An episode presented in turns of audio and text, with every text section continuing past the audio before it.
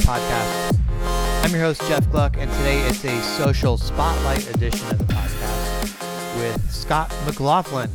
Now you're probably like, wait, who? Scott McLaughlin? Is he in NASCAR?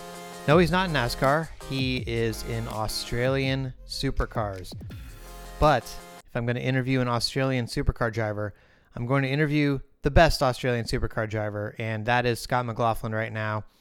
He is leading the series in wins, poles, points, pretty much every category you can think of, and he drives for DJR Team Penske. So through his Penske connection, he was at Watkins Glen to see his teammates Brad Keselowski and Joey Logano, and uh, he met with them and got to watch the race. And I also got to chat with him beforehand about the differences between social media use in NASCAR and America and supercars and Australia. All right, everybody, I'm here with Scott McLaughlin, and we are here at Watkins Glen. We're in the garage. First of all, Scott, how are you? I'm good, thank you, mate. How are you? I'm doing very well. It's a beautiful race day here. And Scott, I know you're active on Twitter, you have Instagram, Facebook. Uh, I was perusing through some of your accounts, and I'm just so curious to see like how it compares to the NASCAR world because like for starters in NASCAR, seems like almost all the drivers are on Twitter and they're very like engaged with each other, with the fans. How is the Twitter community for supercars? I would have to say that probably the Twitter community is actually not as big in Australia that it is in, in America. Uh, for instance, I feel like yeah, it's very popular in NASCAR, but yeah, for us supercars, it's quite big in Instagram uh, and Facebook, uh, but not so much Twitter. So is that due to like, do you guys have maybe like a little bit of a younger audience as far as you know than maybe NASCAR does? Yeah, I think so. Yeah, and I think it's just Twitter's not a, it's not a popular social media tool in Australia. It, it, you know, it's it's used by a lot of people, but um, for following people, people love seeing the. I feel like they love seeing the photos, and although you can do that on Twitter, but like the Instagram, and I don't know, it's it's it's weird. Australia, Australia Australians are weird. Yeah, let's say that.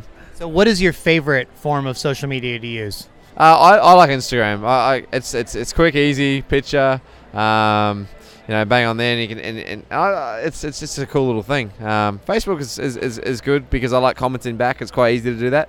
And Twitter, I like it for the news. I like, like watch it all, and I follow all the NASCAR teams and stuff, so I can when I wake up in Australia, I can see all what's going on, and yeah, it's sort of my, my news source.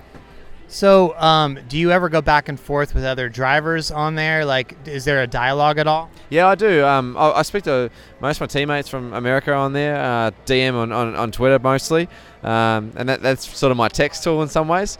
Um, but yeah, Instagram uh, it's probably not so much, but yeah, Twitter is probably the main, uh, you know, point of you know what I use for you know interacting with my teammates over here. So I noticed on Instagram, Twitter, Facebook, like like the post you just had recently, where you took your mom and dad for a spin in your car.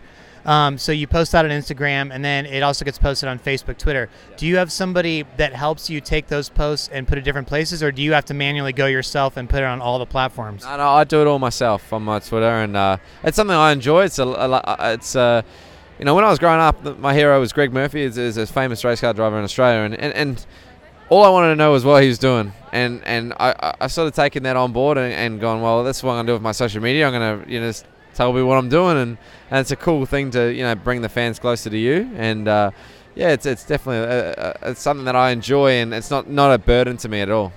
So what's the fan interaction like with? I mean, you said, for instance, you you go back and forth with people on Facebook, you comment back to them. Um, do you see what people comment on Twitter and Instagram as well? Yeah, absolutely. You have your good and bad ones. Sometimes you have like some rude ones, but you shouldn't be on social media if you can't cop the cop the hate, you know. And uh, you know, I, I, I have a lot of fun with it. Sometimes I've seen Brad on there a couple of times. Like he's so funny with some of the dudes on Twitter, but you know, it's all part of the gig. And uh, yeah, I enjoy the interaction, like I said. So, do you, if you get a negative one, do you block them? Do you just ignore them? How do you handle it? No, it depends what they say. If they say something really bad that I really don't want on my social media, like at all, like I th- don't think it's appropriate, yeah, then I will block them because it's just I don't. You don't need that stuff, but uh, it, but it's more for the, my own fans to see that. You know, the, I have a lot of young people that follow me as well, and it's just a bit of respect. But um, no. I, like I said, if you can't cop the hate, then you shouldn't be on it. And uh, you know, I, I'm pretty, I'm pretty sure I'm not too bad at it. Do you have any accounts where you just use for your personal use? Because obviously you have a lot of public stuff, but you might want to just have stuff for your friends and family at time. Anything like that? I have Snapchat, and that's the only thing I've got that's private. I have a private Facebook page too, but uh, you know people still seem to find you on there anyway. But uh, it's no, my Snapchat is uh, is is something that you know it's quick and it's easy and communicate to a lot of people over in America on it as well. So, any thoughts of ever making your Snapchat uh, public, or do you just want to keep that as your own space? No, I think that's that's the one thing I'm going to just keep to private. I think it's, uh, um, I, you know, I feel like I do enough that people can see a lot of my life, and then uh, I've got Snapchat there just for a bit of fun.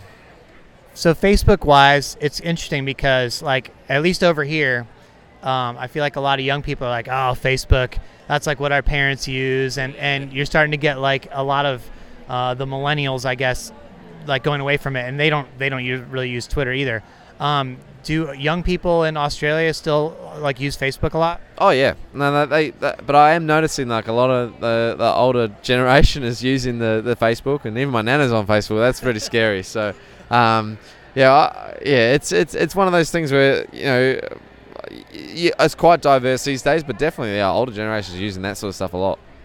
How much time do you have to put into it? Like, um, do you get the pictures from people and have to say, all right, here, uh, uh, can you give me a picture from last weekend? Then you try to go find the right one. Like, how does that process work? No, that's what I do. I, I enjoy, going through all the photos. So I'm on a Dropbox file with my team. My team. So I get all the all the photos from the, the sessions that, across the weekend. I just pick up whatever one I like and I use. So I'm, I'm more busier during the weekend with all, all the social media. But then when I'm away like this, um, I'm here with Penske and uh, Jeremy Trainer, who's the is the, um, the PR guy for them, and he takes photos for me or, or whatever, and uh, and I take photos myself, but it, it's it's more of a you know I think that it's a good photo of me and Brad or me and Joey. It's it's quite cool to get that from him, and, and then I'll post that on, on socials. So for people that don't know, or for NASCAR fans that don't really have a good uh, concept, like how big of a sport um, is racing in Australia? Oh, it's massive. It's it's third to you know obviously you got your NFL, we got AFL and then there's NFL. Um, like one at one and two is, is, is AFL and cricket, and then it's and then it's uh, motor racing. But you know, because we race so much and, and it's always on uh, throughout the whole year, we do get popular at different times of the year, um, especially around the Bathurst race and stuff like that. So, but it, it's very popular in Australia, and, and you know that goes to you know show how, how professional the teams need to be. And I heard someone said that you actually grew up um, watching all forms of racing, including NASCAR. What did you um, gain from NASCAR, like watching when you were like a kid? Uh, look, I, I just gained a lot of respect on how they how, how they race. The boys have at it thing. I love that, and we they get a lot. We have a lot more things than we do. Um, but it's it, it's definitely a, a, really cool thing in regards to um, the the how they how hard they race the loose loosest fast stuff on the ovals, how they run the high lane, the low lane, middle lane, whatever. I really take an interest in that and how they strategize that throughout the races, and it's really cool. Yeah. Did you ever have a favorite NASCAR driver to, to watch when you were growing up? Well, look, when Ambrose came over here, I was a big fan of him, but. Uh, I've always been a Jeff Gordon fan um, for a long time. Dale Earnhardt, like obviously all those the most popular guys, but um, I've always had a, a, a, massive crush on Dale. In, uh, uh, sorry, on uh, Jeff Gordon's car, on his Dupont car. Was, I always liked that. The color scheme was really cool, but I better say that I supported Penske the whole way too, though. no, no. Uh, my last thing for you is so where do you think social media is going next? Because you're obviously in all these platforms, the fans can easily see you and, and follow you. Uh, what's the future look like? Do you think? I think it's pretty good. I don't know where they're going to evolve it from now because it's very close now. Um, I think live video is sort of where it's at, and it depends on the, the commercial side with the, the live TV and stuff. You know, obviously, I know that's a very touchy subject with some of the, the broadcasters, but I think you know if we can bring in a little bit more live stuff, where you, you can join my race car, you know, live on Facebook or something like that. I reckon that'd be sick. That'd be something that's really cool, and you get like the data. I reckon that'd be that'd be something cool, you know, like you know, and I think um, that's something that I think they should look at, and maybe restricting the rules of the commercial side would be good. Thanks so much for joining us. That cheers, man. Thanks. All right, everybody. So, fun interview with Scott McLaughlin. Good to hear some perspective from a different racing series and get an idea of how drivers interact with fans over in Australia. So, I am off to Bristol Motor Speedway. By the time you hear this, I will probably be headed to the airport or on the plane. I'm going to fly from Portland to Charlotte, where I haven't been since I moved out here.